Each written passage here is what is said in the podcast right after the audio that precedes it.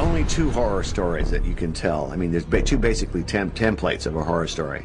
And very quickly, I can illustrate them. If you imagine we're all sitting around a campfire in the old days, and the medicine man is standing there. And we're a tribe, and he says, Let me tell you where the evil is. It's out there beyond the darkness. It's the other. It's the other tribe. It's the beasts in the woods. That's the, that's the evil. That's one story. The evil from outside. Same situation. We're in a circle around a campfire.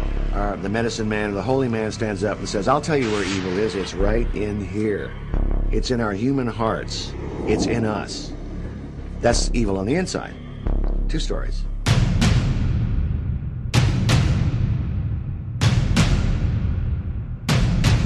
Drive away your worries and cares at this drive-in theater.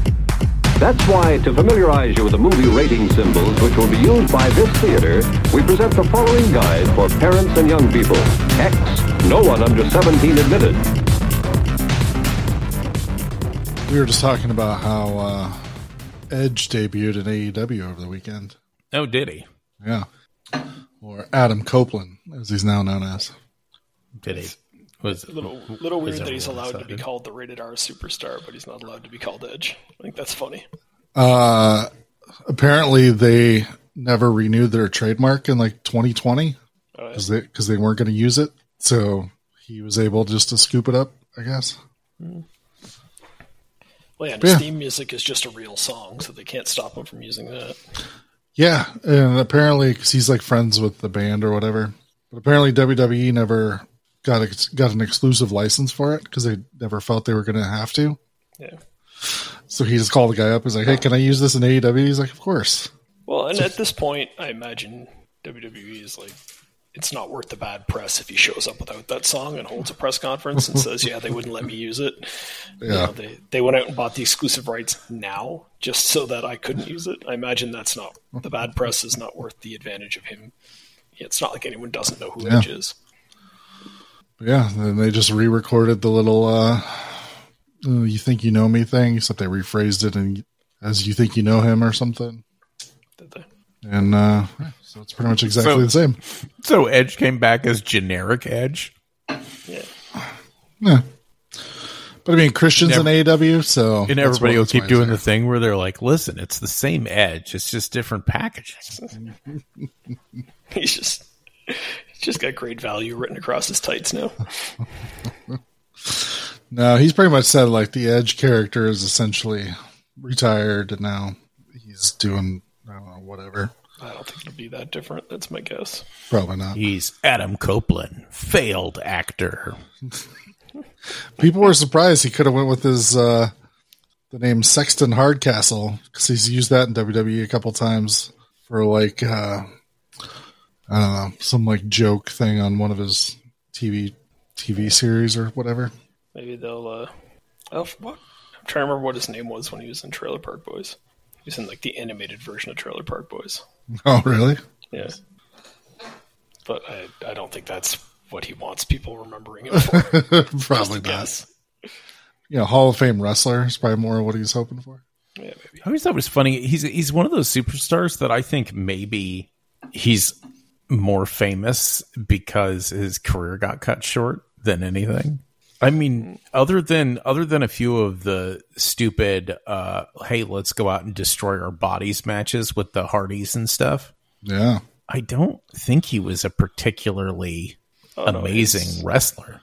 Multi-time world champion. How dare you? Yeah, I, I disagree with that altogether. Lots of people are multi-time world champion. Fucking John Cena held that belt forever, and he blows. But yeah, Did but, he did he ever have a live sex celebration on live TV? No. yeah, no. Ed, Edge as like a performer was always great uh, in different capacities too, which is something that most guys can't pull off. Where he did like the brooding stuff, and then he was still able to be funny, and then he was still able to be taken seriously again later. That's a sign of a great wrestler. And, Well, he was good. I'm not saying he wasn't good, but I'm I'm just saying I don't I don't think he was particularly good. Uh, I think you're I think you're mistaken, and I think most of the world would disagree with you. You're entitled to your opinion, obviously. Do you know who's not good? Satan. Solid segue. Solid. Could it be mm, Satan? Well, we'll debate whether Satan actually appears in either of the movies we're about to talk about. Maybe your segue is going to fall apart. Probably will. Uh, yeah, so we're doing uh, John Carpenter movies. This is supposed to be 80s, but, you know, one of them takes place in the 90s because Doug doesn't follow the rules. Yeah, but the script was originally brought to John Carpenter in the 80s, and he initially turned it down because he was still getting studio pictures at that point, and then he returned to it when he went back to his independent filmmaking. So it counts in that way. That that feels very spurious. Uh, well, first up, Doug, why don't you tell us about Prince of Darkness? Prince of Darkness. So 1987, um, there's some sort of supernova explosion in outer space. Cut to things are starting to go a little weird near this church. The priest dies. Somebody, the next guy that comes in, realizes some fucked up shit's going on. So he goes to visit a professor friend of his, a physicist, brings him to the church and is like, "We found this thing in the basement. Could you guys, could you guys like do something about that? Like we don't know." And so they're like, "Okay." So they bring in a bunch of people from the university, including scientists as well as people to translate ancient texts and other things like that. Eventually discover that there was some sort of anti-god that walked the earth at some point and buried his pure evil child in this thing so that it would be released one day. Something to that effect. And so uh, now that supernova explosion in outer space, because this thing exists within microparticles, it was awakened by that and it is gradually trickling out, causing the homeless people that live near the church to become zombie things and eventually spewing into the face of some people and turning them into deadites.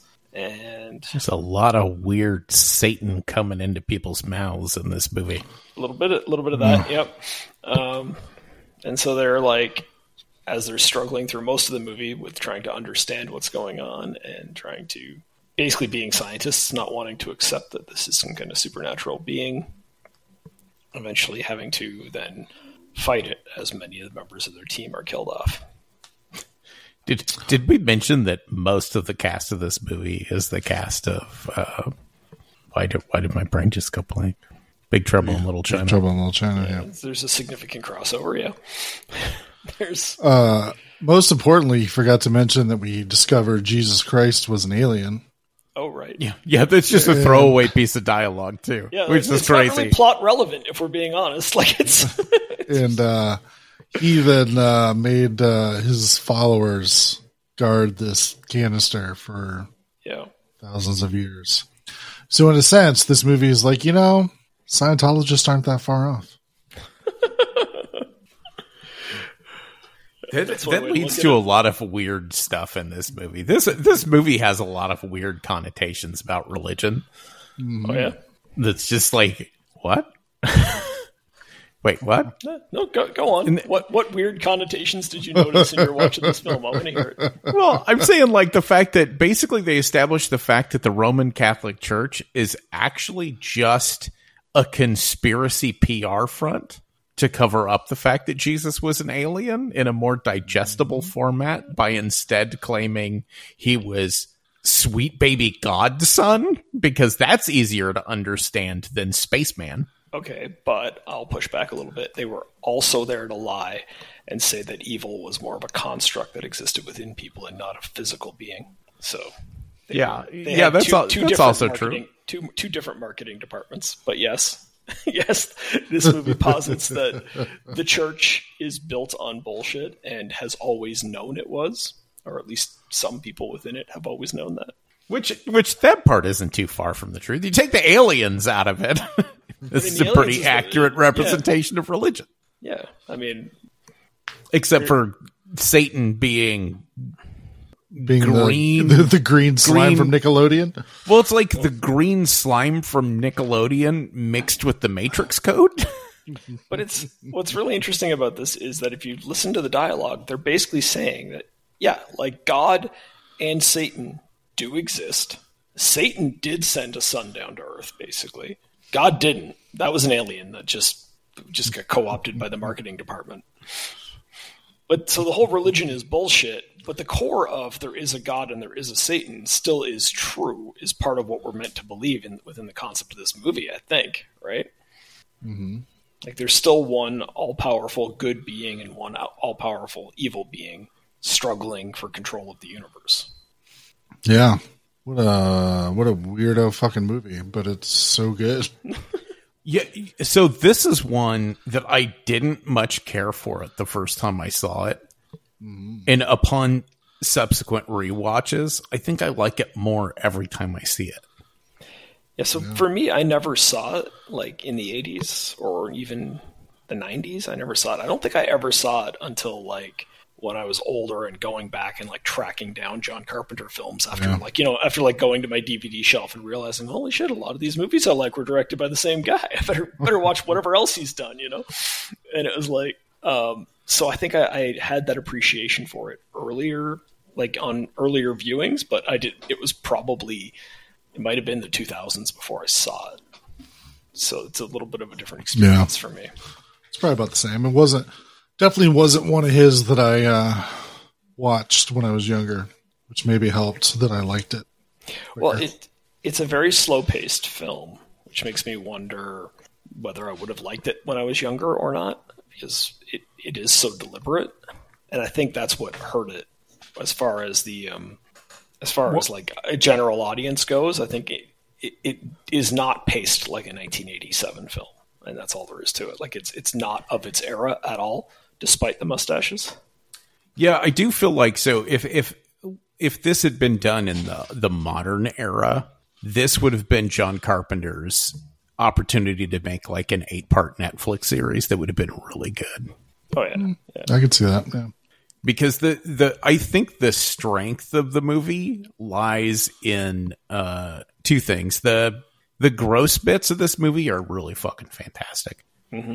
Um that and there are these great fucking like miniature character arcs. Un- unfortunately, there's like 35 cast in this movie, so it's like it's a lot of people. It's a lot of people to keep track of. M- uh, maybe unnecessarily so. I think maybe John Carpenter like needed to chill out a little bit. Yeah, I think But- he was trying to make it so that it felt like this large group of diverse people had to come together to work on this project, and which is when he did that, it makes gives us less time with each character on screen. Yeah, yeah, it dilutes him a little bit. But then you have these great fucking character moments of like so Donald Pleasence plays the uh the priest and at one point someone dies and he starts saying the last rites and halfway through it he stops because he realizes that it's bullshit. Like he was like, "Oh yeah, this isn't none of this is real." Know, yeah, it, that that character watching him deal with the fact that he's kind of acknowledging the church is there. I would like to have got more time with that because there is that moment when they're like reading the texts and he realizes like, oh, like so I'm like I'm a marketer. I'm I'm you know what I mean? And uh, he, you can see it in his face. He's such a good actor that he can portray it in a in a very brief period of time. But it would have been nice to spend even more time with him and have more conversations with him and have him like trying to reconcile the idea that maybe he has done some good in the world and that now he's got this opportunity to do more but even though he wasn't doing it in the way he thought he was doing it if that makes sense Yeah. because at the end when he ends up spending a large amount of time just like hiding during the final like conflict and he comes out and kind of saves the day at the end you're like there's a lot going on there with this guy who is like dedicated his life to something it's been taken away from him. And now at the same moment all of a sudden this pure evil is coming at him. So he just cowers. But when he finally comes out to join the fight and ends up being the hero it's like okay so how does how does that sort of sim- short arc compare to his arc of learning that he's dedicated his life to the wrong thing? And is there something there that you could draw a connection to of like okay there's still good i can do in this world? Like like without necessarily having to believe all these things you know Which, by the way, he uh, saves the day by breaking a mirror. Unlike the redheaded lady who just full on tackles that chick into the mirror. it's yeah the my criticism of the film would be that that ending is a bit anticlimactic. That maybe we needed to see something a little bigger, and I think that was maybe a budget issue. Especially since but she could have just ran up and shoved her into the mirror. She didn't have to grab her and jump into it herself. Well, you know, It would have been better if she would have done a bulldog. you gotta you gotta go for a WWE finishing move whenever you're throwing the the spawn of the anti god into uh, mirror dimension.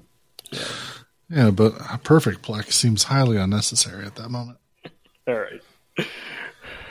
Uh, yeah, no, and like I said, there's a, there's a I don't know, there's just a lot of cool character stuff. The there's the black guy who gets infected by the devil the devil jizz. Otherwise known as Big Doings. Yeah, big doings. For people that like to listen to Drunken Zombie back in the day, we dubbed him Big Doings because of his big scene where he comes up and goes, Hey, there's big doings going on down at the lab. Well, Thus, he's Big Doings forever.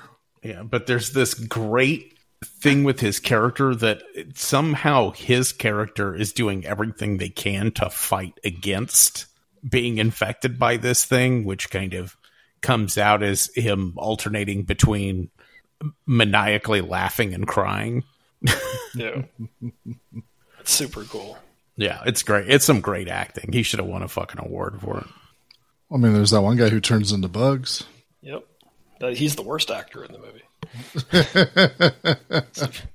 You try to corral a bunch of bugs into the shape of a human body, Doug. It turns out he's also like the special effects guy or something like that. So There's there's that guy that walks down the alley and gets impaled by Alice Cooper's wheelchair. Bicycle. Is that what it is? Is that what it is? Is it a bicycle? Apparently, it was part of his stage act. He would impale somebody with a bicycle. Ah, And so John Carpenter's like, let's do that in the movie. I think what happened on I think on stage he would just like it was his microphone stand and he would stab the guy with it. And John Carpenter was like, "We should just attach that to a bike. Why not?" All right. But it's John Carpenter, so it still looks cool, even when it sounds cheesy when we say it like this. Yeah. Yeah, fucking Alice Cooper just wandering around as a homeless guy. He's it's really kind of a solid performance from him. He doesn't have a lot to do, but like Yeah. it's not just a cameo. He is acting, and he is doing a Mm-hmm. good job. I mean, it's not as as solid as his performance in Monster Dog. Well, I've been advised not to see Monster Dog, so Uh, and neither of them are as good as his performance in Wayne's World. So. well, fair enough. But um, So apparently he was in this anti-religion movie or whatever you want to call it. Um, and I did not know this, but apparently he's a born-again Christian now. yeah, That's weird. I don't like that for Alice Cooper. it's it just kind of goes against what he's done publicly, I guess. But whatever. Um, yeah, some of the is, if if we're gonna start talking about some of the kills and stuff in this movie, some of them are great. That that one where the guy just gets stabbed with a pair of scissors, like a homeless lady just runs up and stabs him with scissors. Yeah, no But they make it look so fucking good in this movie. Right. and like it's like I I don't know how they make such a simple kill look so great, but it, it's fascinating. Yeah, makes me uh, terrified of homeless women. Not that I wasn't already before. But Yeah. Well, that the whole like the Do you, homeless. do you guys people- do you guys feel like John Carpenter is weirdly biased against homeless people? Well, in this movie, I think it's because they are downtrodden and happen to be living on the streets in the vicinity of the church that they're easily manipulated. I think the implication is that because their lives are terrible, it was easy to manipulate them, which may or may not be social commentary. That may or may not be relevant today. I mean, homeless people are the heroes, and they live. Yeah. Noah has no response. We stumped him. Uh, yeah, no. Your rebuttal accepted. But like in this movie, I kind of like that idea that that Satan or evil or whatever you want to call it can manipulate people who are already suffering a lot easier than he can manipulate the people who whose lives are going well. I mean, that makes sense, right?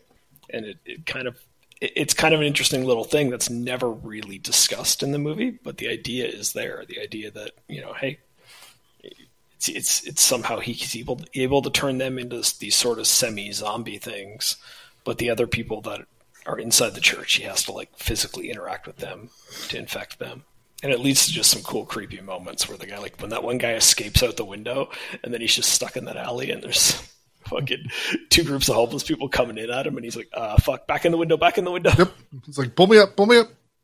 it's a pretty cool moment and like those those shots again it's john carpenter like i feel like you could just take any shot from any one of his movies and just make it into a poster but the shots of like the groups of the homeless people kind of coming at you in that shambling way are just so fucking cool and it's like it's weirdly like intimidating and scary despite the fact that they're not actually doing anything i guess the score has something to do with that as well Yeah, it's like look, they're existing. Not cool. What do we think about like the, the deadite characters once they start running around the church, acting all monstrous and spewing that goo out of their mouths into the other people's mouths? The chick with the Freddy face towards the end is terrifying. Yeah, fucking so cool. Like all of the effects in the movie are done in camera too, and I think it really helps for a film like this because everything feels like it's happening in this one location, and there's not doesn't feel like a movie. It feels like you're watching real characters, so it really it really improves it. Really a benefit of their time and their low budget.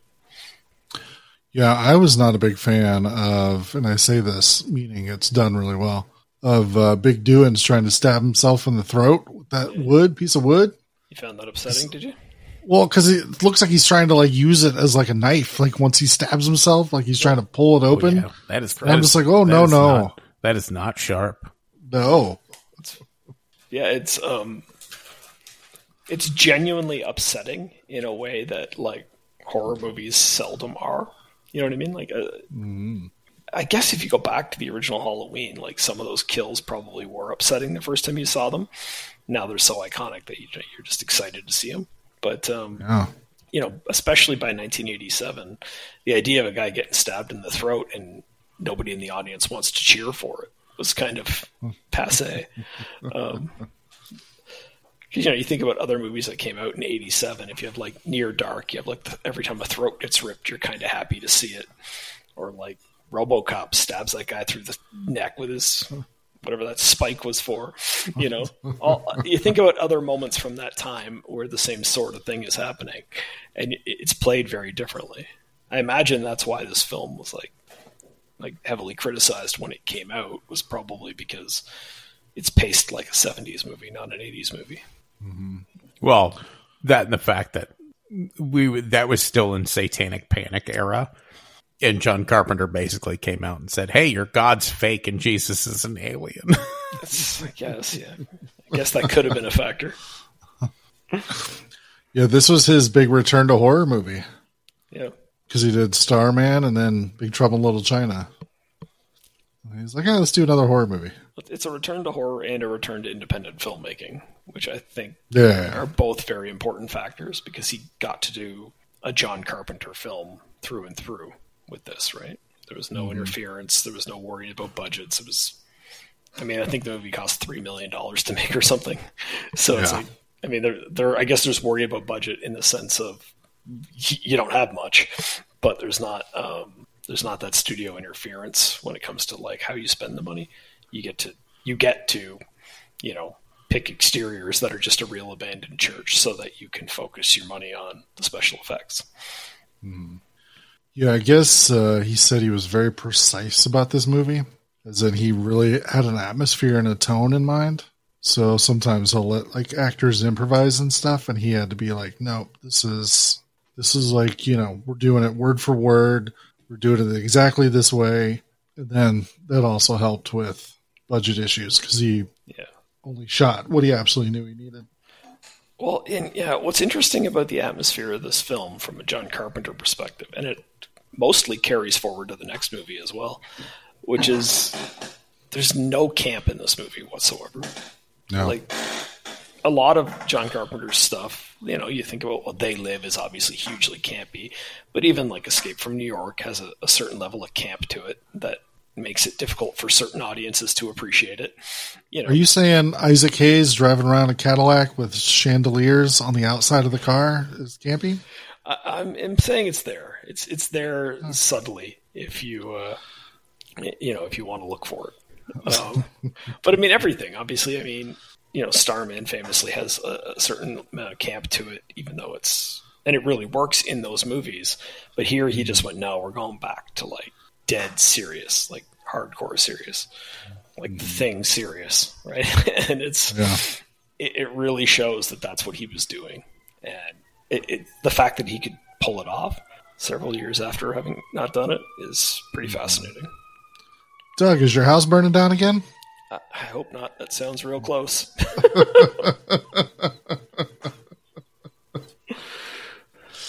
Oh, oh shit. Well, it sounds like we're all fans of this one. Absolutely. It's not one I think about a lot when I'm thinking about John Carpenter movies because I don't think it has the rewatchability of like some of his other mm-hmm. movies because it's not really fun, you know? Yeah, it's not fun, but that's what makes it good when you're in the mood for it. Exactly. But for the most part, you're like, oh, let's watch a fun John Carpenter movie. Yeah. And I, and I could see why if somebody was like watching his films in order and you went like, you know, Starman, Big Trouble in Little China, than this, you'd be like, well, this feels wrong. You know what I mean? Um, but it works so well. It, it it's such an excellently made film that it's just like it works really well at doing what it's doing. Um, what it's doing probably won't be for everybody because it's a slower paced film. You know, there isn't a huge fight at the end, despite the fact that there is uh, there is a culmination to the story. There is a crescendo events leading up to that final like confrontation, and that you know Donald Pleasence coming out and breaking a mirror to prevent Satan from escaping into the real world. Well, all and, that stuff. and the final message from the future. Yes. We yeah, we forgot to mention the fact that there's a cool Yeah. like a cool subplot of people from the future sending a message back which is being it's being sent back to the exact location, but it, since they don't know who they're sending it to, they send it in a way that it infiltrates people's dreams who happen to be near the location, mm-hmm. which is super interesting. Yeah. There's a really neat Yeah. thing. Yeah, in it's too movie, bad. It's too bad they don't give that last bit of information until it's too late. Yeah, well, you know, it As as time travel stuff is wont to do. Yeah, well, that's how it works. There is something really cool about this movie, though, in in the dialogue because Neil deGrasse Tyson destroyed time travel movies for me by casually Yeah. pointing out that the Earth is constantly in motion. So if you mm-hmm. did invent a time machine and traveled directly back in time, you would puff into the middle of space because Earth wouldn't be where it was at that point. And I'm like, oh, damn it, he's right. so, so I can't help think about that all the time. But in this movie, they actually address that.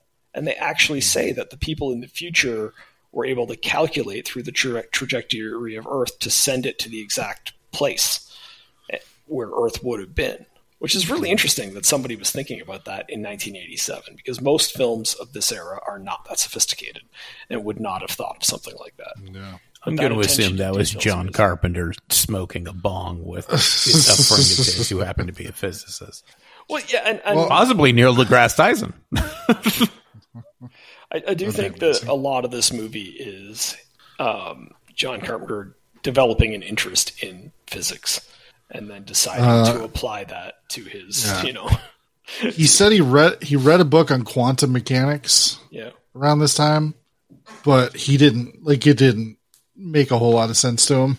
Well, yeah, because it turns So- out it's pretty complicated. Yeah. He's like, so, you know, all the stuff in the movie is kind of mumbo jumbo, but I did read about it, yeah. but really hard to understand. Well, and so yeah, so a certain factoid like the time travel issue could be something that he could wrap his head around and correct. Yeah. Whereas I'm sure all the science in the movie is not accurate. Um, Yeah. and a lot of it is glossed over, I think, intentionally because they can't be accurate. So they're just like, "How the hell with it?" It's just let's just not get too deep into that one. We're not advanced enough. People in the future will figure that out. Yeah, Yeah, I think I think my only my only criticism of the film is it feels incomplete in some ways because, like we said, there was there were too many characters, too many little personal arcs that were trying to be resolved in a relatively short movie. Mm-hmm. And even though we're saying it's slow, I feel like it needed a lot more room.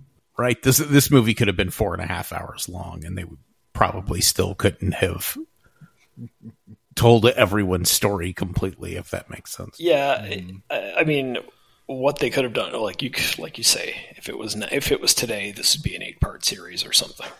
Um, at the time, that was never going to happen. So I don't know if they should have like scaled back the number of characters and given less screen time to certain people or not. But I don't know. It's it's a it's a really interesting film from that perspective of like because I think if you took any one of those characters out, you you there'd be some people watching the film who would miss it. You know. Yeah, because even if somebody's not like super important, you still need the body count for those for the, Yeah. the zombie people walking around inside the church. Right. I think I think where they fucked up is you needed you needed that scene in the movie maybe where they're all of them together at once, which I don't think happens in this movie at any point. No, I don't think so. Yeah, where they could all sit down and have a conversation and through dialogue you could establish the the characters more clearly. Instead it feels like we jump from like the the opening of this movie is probably I don't know, it's 15 minutes or 20 minutes long where it's just fucking jumping from thing to thing to thing to thing to thing to thing to thing to get to the start of the story because there's so much background that has to be set up before the story can even start. Yeah, I wonder if it might have been better to start it with everyone arriving at the church and then get more you could get to know the characters through telling their background through dialogue. I wonder if that would have made more sense. We're really nitpicking here though. None of us are as good at filmmaking as John Carpenter, so we probably like it's just it's really easy to second guess decisions years and years later. But- Well, there so there is an argument to be made, and don't don't take this as me o- overtly criticizing John Carpenter because I fucking love John Carpenter, but historically, his films underperform. uh, At least at initial release. my It's because people in the '80s were dumb. Yeah, my personal opinion is that that's a criticism of the audience and not of John Carpenter. I, I think it's a criticism of John Carpenter's ability to whip up interest in stuff. Sure, but I mean, the, the thing was a, a box office bomb. That's that's just, Well, yeah. that's- have you ever that's, seen? like, have you ever what's seen the trailer for this fucking movie? I mean, I I probably would have been like, "That looks fucking dumb" back then. To be fair, trailers are never usually the idea of the director. No, and I, I do think like this movie in particular, without getting into a discussion of John Carpenter's career as a whole, but like it's it's not a 1987 movie, and making this movie in 1987 was a ballsy decision. Making it on a three million dollar budget was the right way to go because long run you'll still make your money back. You know what I mean, even if it doesn't do well on an initial release or whatever. But it is this is not the kind of movie that was popular in an, a year that was like heavily full of great movies. You know what I mean? They, they these were not the type that does well. You got to figure like a movie like Near Dark got buried because it was less exciting than Lost Boys in 1987. So for this movie to be competing with that, and it's like I don't know that audiences were prepared. Any any fucking movie going up against Lost Boys is problematic. It's like I loved I love John Carpenter, but you, let's let's all be honest. This movie is great, but compared to Lost Boys, this is a steamy pile of shit. no, no, this is a better movie than Lost Boys easily. Horse As shit. as, as being a, a better, it's a less fun movie. How And dare in- you? In 1987, that's what people wanted was more fun. This is a better made movie. I I will never accept that. Okay, well, you continue to be wrong. Yes, yes, I'm wrong about one of the most celebrated horror movies ever made. We've been over this. It's not. It's not even the best movie with the same plot that came out that year. So, anyways, that's not the point. The point is that in 1987, I, I think you're, what you're accidentally alluding to is that Lost Boys is a very 1987 movie. It's a movie that could not have been made at any other time. Whereas this is a film that is clearly somebody who wanted to make something like this 10 years earlier and could, would never have been able to. Now getting to do it because of the reputation he's built for himself. Hmm. Well, apparently the movie made 14 million against the 3 million budget. Yeah, so it's, not, it's pretty good. Like it's It's not bad. again, it's not one of those movies that's ever going to be like number one at the box office, but it is going to be successful because you're making it on a small budget with a, a named director. Was that was that 14 theatrical or was that did that include home video? Um, I think it's just theatrical. That's my understanding of that number. Yeah. It says bo- box office, so my assumption is theatrical. Okay. Opening weekend was like 4.6 million, so it made its budget back in the first weekend at least. Oh, it's because they released it like a week before Halloween because they're smart. Yeah. I still don't understand releasing like horror movies during the summer. Does that, does this year feel weird to you guys about that? There were three or four horror movies released this year, and now we're like in spooky season, and there's no goddamn horror movies coming out. To be fair, Saw X is out. Saw can suck a dick. The new Ex- the new Exorcist film is out. Like they're not good movies, but they're coming out. Uh, I don't know. I'm probably gonna go see Saw X at some point. I'm just frustrated that that Thanksgiving isn't going to come out in time for the actual Thanksgiving, which is this month. So No, the actual Thanksgiving is next month. They mm. really, they really missed their opportunity for Saw X, in which it should have been they took the preserved body of the Saw guy and brought him back using space technology, and then had Saw in a spaceship. No counterpoints. You're you're completely right for the first time in history. Or or earlier this year, Fast X ends on a cliffhanger with Vin Diesel being like, "Well, if we're going to take Stop somebody it. out, I know it. somebody I could call." And then boom, it turns out Saw X is a Fast X sequel.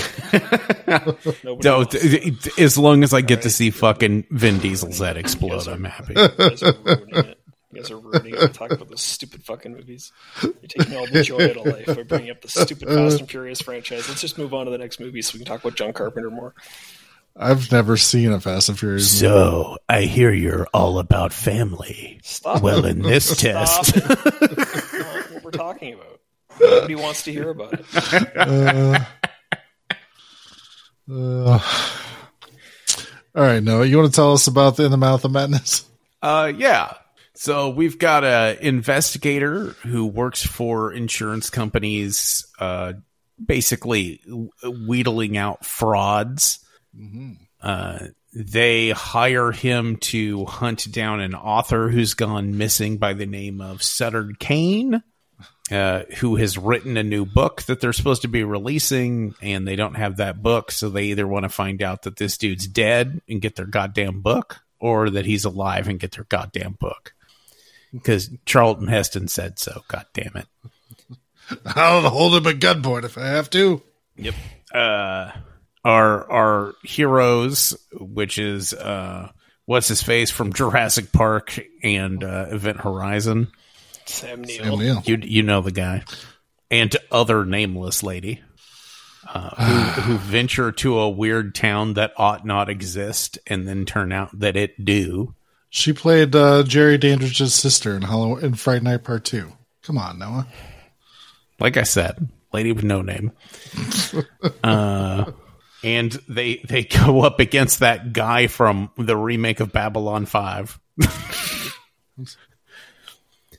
Uh, and yeah, he's an author. The stuff he's writing is either being made manifest through his writing, or he is channeling the real things through his writing. I think it's a combination of the two. He's channeling evil spirits that are feeding it to him and giving him the power to manifest what he writes. Right. And then he is a a weird hodgepodge of different things. He's clearly some kind of uh you know, this is all Cthulhu mythos stuff, but there's also a ton of Stephen King references. So he's kind of both kind of mashed together. But Sutter Kane's out, sells them all. Yeah, right. It's it's so funny how he's very clearly meant to be Stephen King, and then they drop that he well, except he sells a little more than Stephen King does. like, it's so funny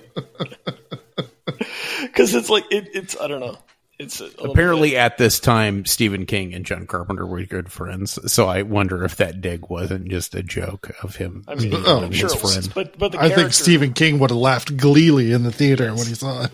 But I definitely think that the character is obviously meant to be. What if Stephen King, you know, was a. What if Stephen King was was the real version of H.P. Lovecraft or something like that. You know. Yeah. Well, and a bunch of this movie is references to. God damn it! What's the name of the short? You would know the name of the short story, Brian. Cul- what is that? Culver's End or something like that? Cobbler's End Oh, um, starts with a C.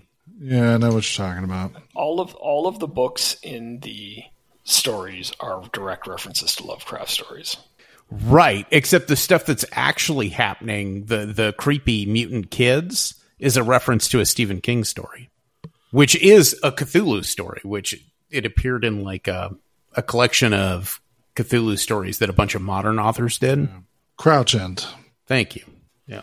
Yeah. Which I think that's even what the the name of the town's supposed to be referring to. I think Hobbs End is supposed to be Crouch End, just in America instead of England. Plus, this one has Vigo from Go- Ghostbusters 2. It, it does have fucking Vigo in it randomly. Um, all right. So, what favorite parts we got of this? Because I feel like there's so many scenes in this movie that I just absolutely love. The weird dude just walking across the street and busting the window open with an axe and asking, "Do you read Sutter Kane?" That moment is it's iconic for a reason, and people who don't know this movie may have seen that clip. You know what I mean? That's it's it's very well known, and it's it's so perfect because what I'd forgotten is is you see the guy going crazy with an axe across the street. And Oh, then yeah. it cuts back to, to Sam Neill and the other guy sitting at the table, like having a conversation. And then it goes back to him going crazy. And then it goes back to Sam. So you like the way it builds up to then eventually he's like right by the glass and you can see him coming right up to the glass and that's that really famous shot. But it's like it's so fun that they've like they've let the audience know like there's a dude with an axe going nuts out there just so y'all know. Oh, also these guys are just discussing insurance stuff. And then, just, it goes back and forth like that a couple times. And then so when he's finally like storming at that glass you're just like so excited to see him come through it I don't know. I I, I love this one because I feel like it uh, it captures the the kind of pulpy nature of the Cthulhu mythos stories better than some of the other ones that are more straight horror. Yeah. Yeah, I love the way this movie plays with reality. I like the idea that he's like when he wanders into this town and he keeps trying to tell everyone they're not real and they're like, "We know it's fucked up, but we are." They like they all kind of say that to him. and there's so many like great things that happen there where he's like, "That little old lady, if she was really the lady from the story, she'd be downstairs chopping up her husband." Followed by she's downstairs chopping up her husband, and you're like, "Oh, he's right." Well, I, not- I really love Not Happy Gilmore's grandma. Well, immediately, immediately after that conversation, they go down and there's the insinuation that he's down on the ground next to her, and you know, you think it's going to be a bloody mess or something. But whenever he finally leaves and they show you behind the counter, it's just her husband naked, handcuffed to her ankle. Oh my god, it's so dark. So much worse. It's worse. Oh. but yeah, I mean that and like the the creepy children just running around the whole time, and like like mm-hmm. Like famously, like right after this, John Carpenter did a whole movie with creepy children that didn't work out so well, and it they're so good in this one. It's so amazing. Yeah, just chasing dogs around the Yeah. neighborhood, which is creepy. Just like then you see them with like all that blood dripping from their mouths and shit, and you're like, oh, what'd they do? It's so it's all and it, the visuals on everything are fantastic. It's amazing how good the visuals in this movie are, considering it's. I don't think it's a huge budget film either, more than the last mm-hmm. one. But It is it is a little weird to make a Cthulhu based story that doesn't involve a town that is a fishing village. well, it's it's Cthulhu esque, but it's not Cthulhu, right? Like it's they're not beholden to an existing mythos. They're just borrowing heavily from it. Strange tentacled things from beyond reasoning. Yes, I said borrowing heavily from it. Yeah, This one I do like. bunch- There's there is one close up, like you see it a few times in uh, Sam Neill's mind whenever he flashes back to see the monsters, uh, and there's this horrible razor mouthed fish monster thing that's kind of clawing its way forward that looks suspiciously like the uh, oh god damn it, what do they call it? The engineer from uh, Hellraiser. Yeah, that might be on purpose. I don't know. Uh, this movie had a budget of eight million. Yeah. Like, imagine how good this movie looks, including how good this is controversial, but how good some of the CGI looks, considering it's 1994, 1995. Like, you know, this it would hold up today. The special effects in this look good by today's standards, and on that low of budget, that's amazing. Only made like eight point nine million at the box office. So unfortunately, it was not uh, not a winner. No. But as with everything else, the John Carpenter, as soon as it hit video, pretty went crazy. Yeah. Well, I think it. I have a controversial view on why John Carpenter's films don't make money in theaters but do on video, and I think it's because until recently, people were really shamed for going to the movies by themselves. But you're not shamed for renting a movie and watching it alone in your basement. And so I think a lot of us. Did are you just, did you just call all of John Carpenter's fans incels? Did you just no? was I, that a sneaky was that a sneaky uh. dig? no? I called them loners. I called them friendless people and loners and geeks. And look, I'm allowed to say it because you're allowed to criticize your own, right? So I, I think there's a real truth to the idea that someone like me would have seen these previews, would have gone to their friends at high school and said, We should go to that movie. And they would have all looked at me and went, Are you fucking crazy? Why would we go see that? And you would have gone, Okay. And then when it came out on video, you would have said, Oh, I can't go out this weekend. And you would have rented it and watched it alone in your basement. And I think, I think that, you know, there's a real truth to the idea that a lot of our society was that guy, was me at that age. Yeah, me and my cousin rented this, and we were f- really freaked out while we were watching it. Yeah. Uh, totally. Specifically, like the where they're driving at night and they see the kid ride by on his bike, and then later they see him again, and he's like an old man or whatever. I was just like, "What the fuck is happening?" You know, you know that's Hayden Christensen, right? Yeah. I was about to mention. Is it really? Yeah. I didn't even pay attention. Yeah. So, but yeah, that whole scene of like he keeps riding by, it's it's a very simple thing, but again, it's it's the skill of John Carpenter when it comes to filmmaking, when it comes to building that sort of stress that you feel when you're watching a movie. Is taking a simple thing mm-hmm. like a kid keeps riding by in a bike, keeps riding by in a bike. Sure, they hit him, he gets up. And by the time they run to get him like a blanket to help him out, he just gets up and rides off. Like, and it just keeps ha- like that, just keeps happening. And then you, all of a sudden it's old, and you're like, you could just see that it's the same bike, and you're like, I don't. This is weird, and I don't like it. it's just it's so off-putting, and it's. I mean, it's great. I love it, but in, I love it in that way of like this is making me physically uncomfortable to watch this, and I don't know why. Because later, when there's like monsters chasing him down a hallway, you're like, I get why this is scary. But a lot of the other stuff, you're just like, I'm not. Even the first few times that the children show up and they're like in that town and everything's quiet, and Sam Neill's like looking in like the uh, the antique store window and complaining about how people go to antique stores. And I'm like, yeah, I'm with him on this. I understand antiques are dumb. And then all of a sudden, there's just like a group of children come running around the corner, and she's like, that's weird. There's something weird about the fact that we've seen no one, and now there's just this group of children chasing a dog, and then they're kind of gone by the time he pulls his head back from the window. And you're like, oh, that was eerie. I don't like that, and I don't understand why I don't like it, and that makes it eerier. it's And then the uh, was it the painting keeps slightly changing Yeah. in the lobby, and getting more and more. which is a lot of fun. Yeah. Yeah, I like that she sees it change and then he doesn't. And then she's like trying to tell him and he's like not buying any of it. That's a, a real connection between this movie and the last one is the idea of these characters being put in these weird supernatural situations and not wanting to accept it and just being like, nah, this can't be right. Like, like Yeah. in this case, like Sam Neill's character is in like the bar and that one guy like is like telling him he's like I can't even remember what came first. Like did we come first or did the book come first? Like the the character in the book doesn't know if he was created for the book or if the book's created him. Do you know what I mean? Like he doesn't he doesn't understand and and Sam Neill finally loses it and like smashes stuff and like yelling at him like quit pretending to be a character in the book and then the guy fucking shoots himself and you're like, okay, well, I don't think they hired an actor to do that to trick you, Sam Neill. like it's yeah. And then as we get towards the end, like Sam Neill, Sutter Kane asks him what his favorite color is. He wakes up on the bus and everything's blue. yeah, which is freaky. And then uh, when he goes back to Charlton Heston, and Charlton Heston's like, "What are you talking about?" It's like you sent me with a woman to do the thing. He's like, "I don't know who that woman you're speaking of is. He goes at one point. He goes, "I think I'd remember her." Like it's oh, it's it's great. And there's because there's a great line of dialogue early in this movie. The woman says to Sam Neill, she's, she's like, "You know, as soon as the number of insane people surpasses the number of sane people, the definition of sane and insane just flip. You know that, right?"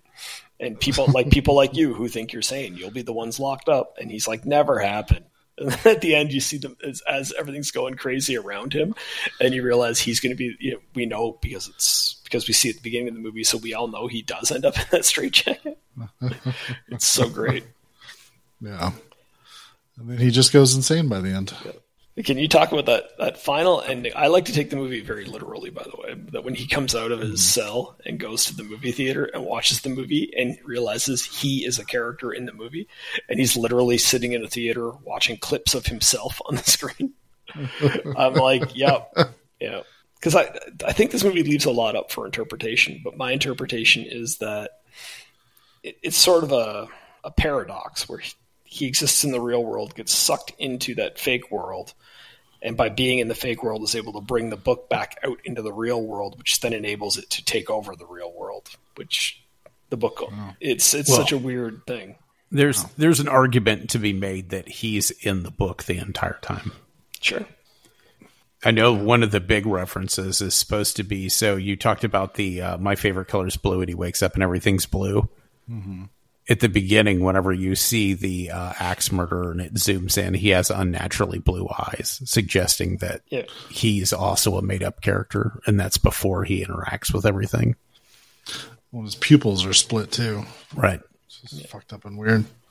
But then the, the counterpoint to that would be that that the the in story that we're given is that that guy has read a few chapters of the book, and that's what drove him mad, and that's why he went after Sam Neill was to prevent things from going crazy. So that's why his pupils would be split and he's acting all crazy and stuff, right?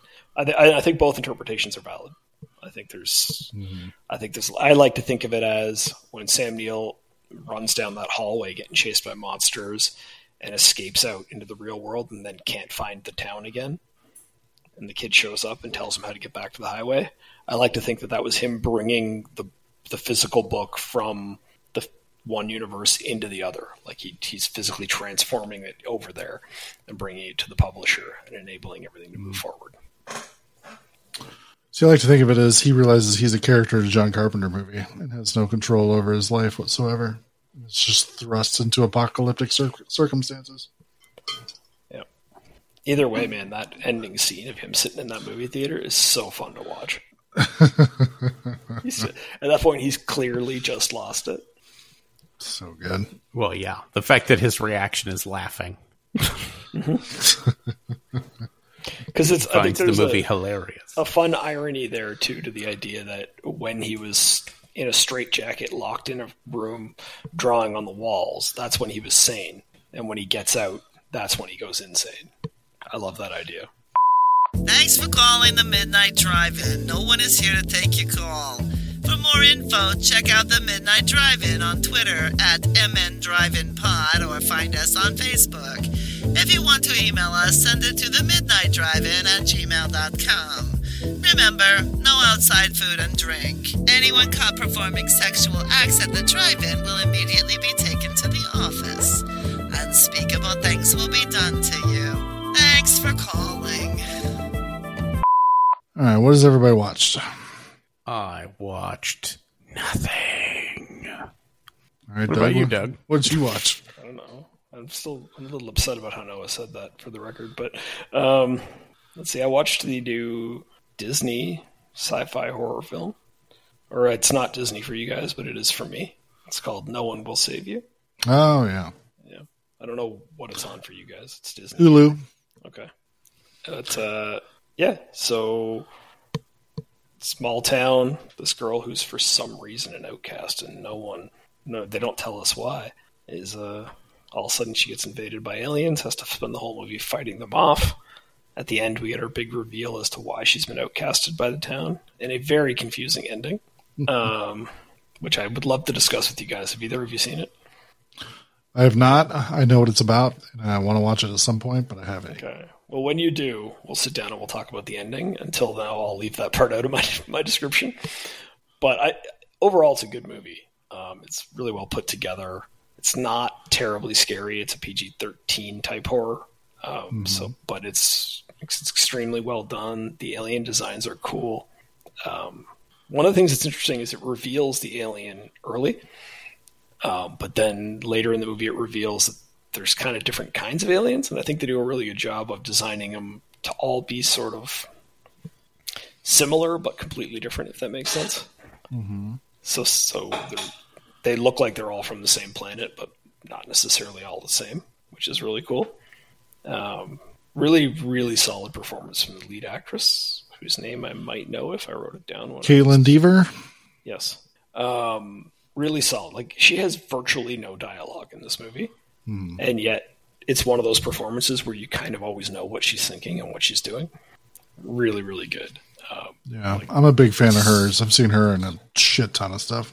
I know her because she was Tim Allen's daughter on a TV show. um, that's not. That's probably not the best example if you're trying to figure out whether she's a great actress or not. It's sitcom work, but um, yeah, she's she's so good. Like uh, how hard it must be, and I'm assuming a lot of her acting is up against nothing too, right? Because it's CGI and stuff. So very difficult situation to be in as an actress, and just really really solid performance. Like I say, virtually no dialogue, which is also a huge credit to like I looked at the uh, the director, and he's like mainly known as a writer, so you would assume his like big directorial debut would be dialogue heavy, but instead he went the other way with it and, and nailed it. Quite frankly, like an extremely well made movie. Um, the the action works well when there's like actual attacks going on. It's really tense in times. It reminded me of like it reminded me of Signs, but I think that's just because Signs relies so heavily on like traditional alien tropes, and so does this. Um, but in a good way, where it's like like similar with Signs, where you're like, okay, because we don't have to figure out the alien stuff, we're like relying on the tropes. Therefore, we don't necessarily have to spend our time thinking about that, and we can think about the character and wonder what's going on. And there's some neat moments too, because one of the sometimes the aliens are just in full alien format, but sometimes it's like an invasion of the body snatcher situation where they've taken over other things. And uh, so there's some pretty tense moments when she hasn't figured that out yet. And so, like it, it- her her first instinct is she has to fight off this alien on the first night of the invasion. Um, she goes into town, and it becomes clear that like she's uh she's not going to get help from the townsfolk for whatever reason. And when you guys have seen the movie, we'll talk about that backstory. But um, so she gets on like a, a on a bus to leave town, and of course, some of the other people on the bus are whatever body snatched, for lack of a better term. And it's pretty it's some pretty cool moments. Like it's it's pretty fun to watch. So it's it's a solid recommend for me. I think if you're interested in, in this type of movie, you'd really like it. Yeah, yeah, definitely. You check it out. Was I, I had no idea what it was. Like it showed up on Disney Plus, and I just never even bothered to check it out. And then I heard some other podcasts talking about it. It was just like, oh well, if everybody else likes it, maybe I'll like it. And I'm really glad I watched Yeah. it. Yeah, I uh, I had heard a little bit about it, not a whole lot, and then the director was on Adam Green and Joe Lynch's podcast talking about it, and I was like, oh, that sounds really interesting. So Yeah, it's kind of it's kind of sold me on needing to check it out. It's not terribly original. It's just really well done, is what I would say about it. And we're not getting a lot of really well made horror films these days. So even though this is PG 13 horror, it's still really exciting to watch. One that's just like a good film. Yeah, Plus, the uh, the first alien that shows up kind of reminds me of Paul from the movie Paul. like a darker version of that character, and I liked that. So yeah. You just imagine the Seth Rogen laugh as he's running around. just, just as he's chasing her around her house. Kind of fun. Yeah, that's a that's a solid recommend. The other only other movie I watched this week, which also a solid recommend, but a little less surprising, is I rewatched um, Carrie, 1976 version. If I have to be more clear about it, um, man, like I haven't watched this movie in a while, and it's so much better than I remember. Like I just I, I can't get over how good the film is. It's I guess it's kind of like Prince of Darkness in the sense that it's slow paced and it's you know not a lot of action until the very end. Um, yeah. but it really works well. The atmosphere really works well. I think it's a movie that we're really lucky it got made in 1976 when films were allowed to, to move at that pace. I think it works really well. I think it's also good that, you know, they were allowed to have your lead actress be less conventionally attractive, if you want to say that. Like, I think there's a lot of that mm-hmm. stuff that really works in the movie that is of its era and probably why the remakes haven't been so successful Yeah.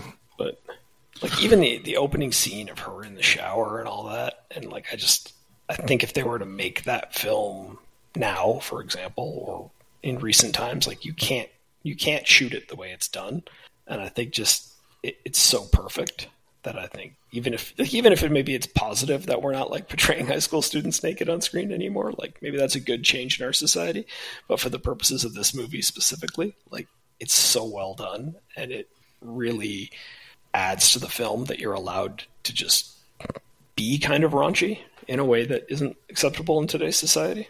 Yeah. And to get like a, a name actress to do the things that she does in this film, like it's, you know, it's she wasn't a nobody, and the idea that she was willing to like, you know, have her do a shower scene at all, let alone a shower scene where then she like it plays out the way it does. I'm trying to find polite words for saying what happens, and I don't know. um, but I think everyone has seen. Everyone knows what happens to her in the shower at the beginning of Carrie, so I don't think I need to express it. Um, but yeah, I, I love the just the kind of crescendo effect of this movie and the way it just builds and builds and builds and builds and finally just fucking snaps. And even at the end, when they're doing like the weird, like artsy stuff of like split screens during all the big takedowns and all that, and I'm just like, I still like it, even though I could see myself criticizing that in a different film. It just works in this one. They nailed it just right. So Yeah. Well, it's a complete mood changer too. Like yeah, for the for the most part, the whole scene's been playing out kind of sappy with her and yeah, Tommy or whatever. Like you know, oh, this was just supposed to be him being nice, but now the, like they kiss and stuff and whatever, and it's all happy or whatever. And then of course the bucket falls, and then everything goes fucking nuts. It's interesting too because the film is completely unforgiving, whereas like even the characters, like the Tommy, if you're saying that's his name, I'll believe you. Even the only one that watched the movie a couple days ago, I don't remember. uh, but like him and his actual girlfriend that like come up with this idea for him to take Carrie to prom to make her feel like and have a good night and stuff. Like they're not spared at all. Like there's nothing, you know what I mean? They, It's not like oh they did the right thing, so they're like it's like when when shit hits the fan, shit hits the fan for everyone, and this whole town is fucked. And that's and that I mean, it's been a while since I read the book, but that's the feeling I remember from the book is the idea that this like whole town was shook from this, you know. Yeah, they don't really show it in the movie. Um, there's like one scene where John Travolta's going to run her over with the car, and she just, you know, She just decides to kill him. yeah. She's just like, oh, yeah, um, by the way, on my way home, I'm going to kill you. But yeah, like in the book, there's like a whole like her- you can almost draw like a direct line of her from the school walking all the way back to her house because it's just like destruction Yeah. along the entire way. Like she blows up a gas station, just all kinds of stuff. So quite literally, the town gets it. And I mean, in many ways, the town deserves it. It's such a no. it- it's one of those it's one of these stories where you're like if people would have just been nice to her then this, none of this would have happened you guys know that right like it's like, like, i'm not condoning all of her actions but you know you, you could have avoided this situation by simply don't even, don't even have to be friends with her. Just don't be a dick. yeah just yeah she could if she was just at home alone reading a book no, nothing would have gone wrong Although it would have been the Bible, and that's maybe not the best either. well yeah No, they're all going to laugh at you. Listen, we, we've established that the Bible is a lie written to cover up the existence of aliens. We established that earlier in the podcast. There's not much left to do. So, It's true. but uh, yeah, unfortunately, that is all I watched this week. Well, I watched a couple things. Uh, Cindy was over, and like I would be busy doing something, and I'd come in, and she's just watching a horror movie. Like it, something would have just started. And she's just like, "Oh yeah, I missed this in the theater." So we watched uh, the Boogeyman, um, Oh, yeah. which I still think holds up really well. Yeah, I agree. Uh, the movie just really like builds like a nice weird atmosphere that I think plays really well. Um, they do a really good job of just making dark corners scary, which hasn't been something that's happened in decent horror movies in a while. Um, yeah, I don't know. She enjoyed it. She thought it was good. I really liked it. This is my second time watching it. So Yeah, I was super happy with that one when I saw it in theaters. And they, you know, they do a good job of making you forget that if they had just turned on the lights, the whole problem would have been solved. You know, Well, yeah, Cindy did comment. She's like, "Does nobody in this movie own a flashlight?" it's, I'm like, "Well, technically, they all do because they all have flashlights on their phone, but Yeah. nobody uses them in this movie till the, the very little end." girl's the only one that thinks of it. She has that cool fucking uh, circle ball. Circle Yeah, the moon? thing. Yeah, Yeah, whatever it is. I kind of want one for myself. I would never be able to sleep at night because whenever it was dark, I'd want to roll it down the hall. I'd be like, "Shit, I gotta get it." And I'd instinctively be, "Now I want to roll it down the hall again." You like a bowling ball return. Yeah, that makes sense. It makes total sense to install one of those in my home. Yep, sure does. Uh, the next day, we watched the 2021 Candyman, Oh, yeah? uh, which I really enjoyed. She uh, she seemed to enjoy it, but thought the ending was kind of dumb. Which fine, whatever. It's got its own problems, but I still really enjoy the movie.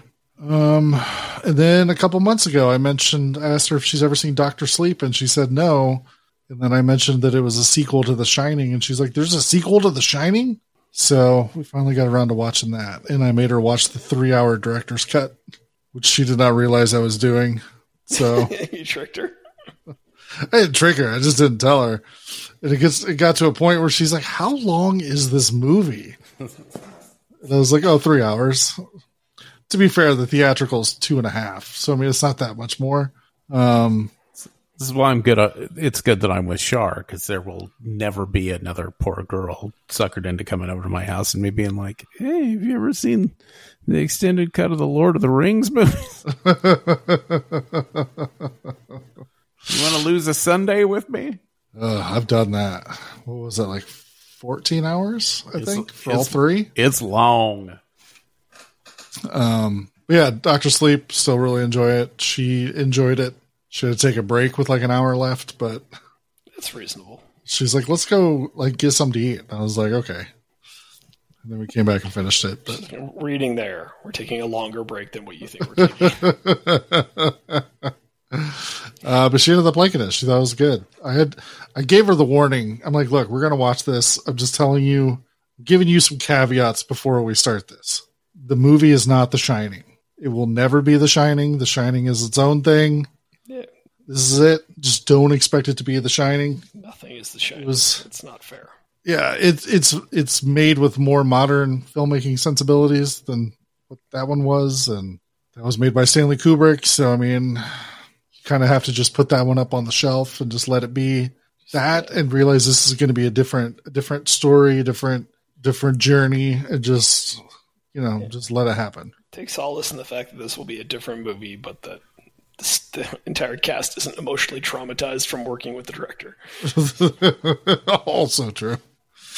Uh, but you know, and then I got to give her some of the uh, some of the fun trivia stuff, like, oh, see that guy in the stands? That's that's the real Danny from The Shining and stuff. So, You must love getting to do that. oh yeah, she just started singing the pop up video theme from the VH1 days. um, yeah, I don't know. It's still good. I still really like that movie. Still really bummed it didn't do well in theaters. Not that I wanted to follow up or anything, but I just wanted more people to appreciate it and stuff. So Watching uh, watching baseball kid get murdered in that movie is uh, it's rough. it is rough. It is a brutal experience. I was like, man, they read that book and they went, no, fuck it, we're going full hog. Yeah, well, it's fucking Jacob Tremblay. The uh, he was like nominated for an Oscar when he was like six or some shit.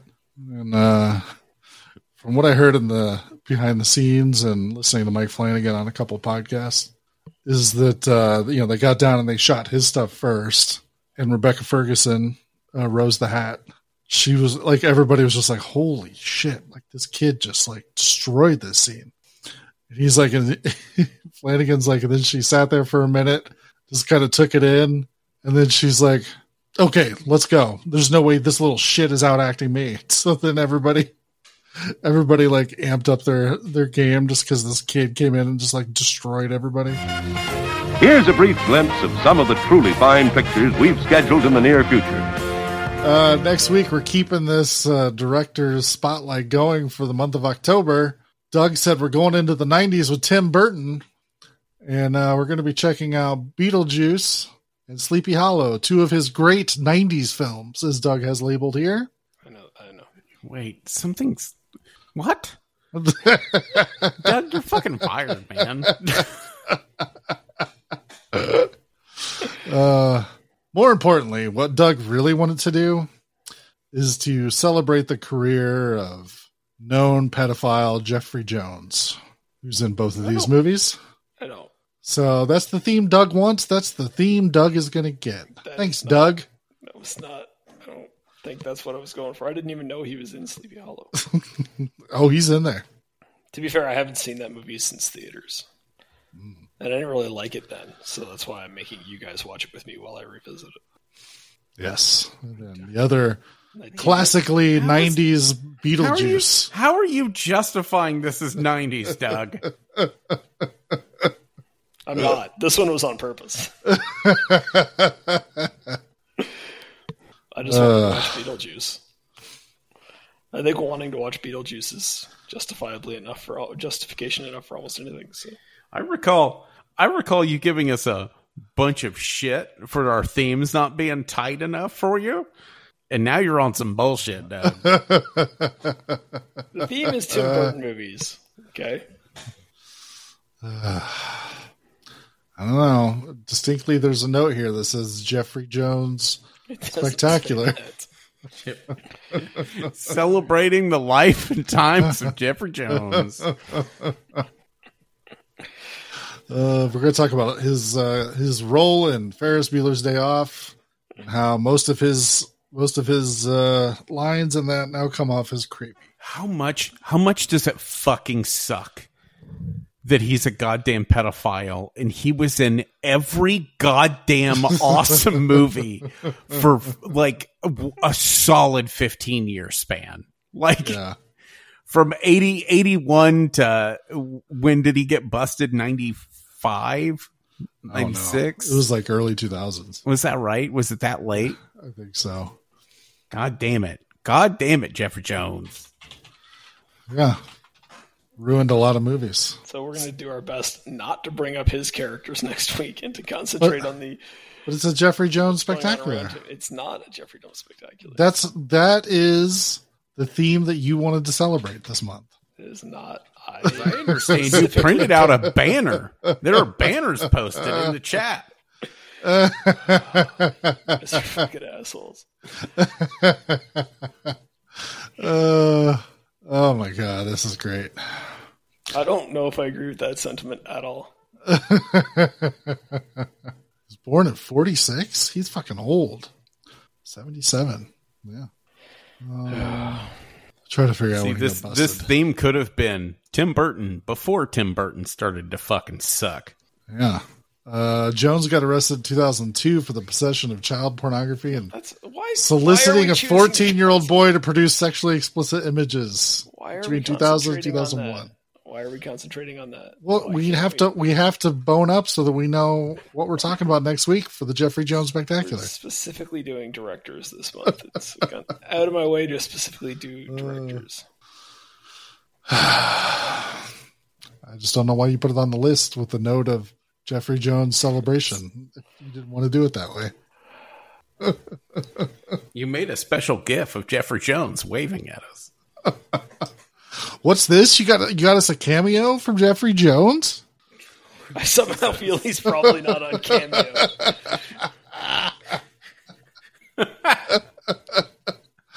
That is Uh. that is so fucked. Yeah. Man, dude still works too. I not aware. It's It's a, it's a cameo of Jeffrey Jones and fucking Gary Glitter riding a fucking tandem bicycle together. Straight into hell. Uh, last thing Jeffrey Jones was in was Deadwood the movie, 2019. oh yeah, because after he got out of prison, they put him right back in the fucking movies.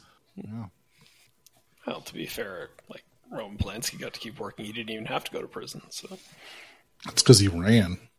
I mean, it's insane that he's a fucking fugitive and he's still making movies. They're like, yeah, it's all right. We'll just send the money to Italy.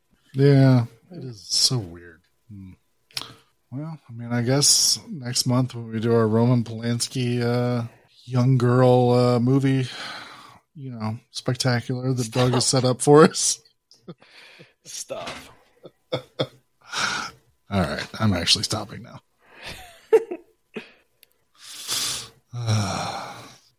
so really, '90s Tim Burton movies and Beetlejuice is on the list.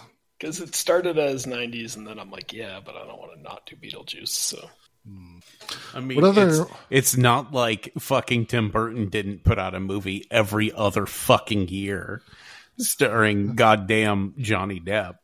were any of them as good as Beetlejuice?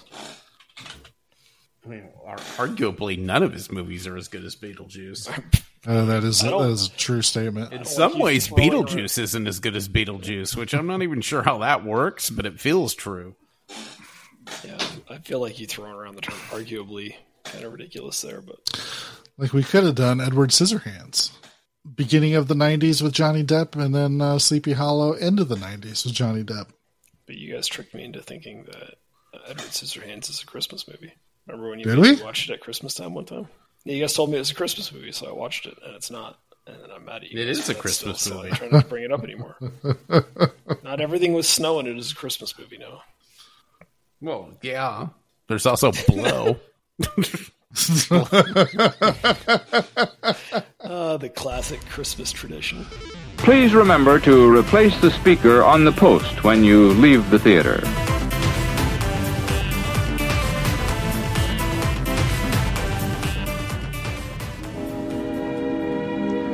And now, folks, it's time to say goodnight. We sincerely appreciate your patronage and hope we've succeeded in bringing you an enjoyable evening of entertainment. Please drive home carefully and come back again soon. Good night.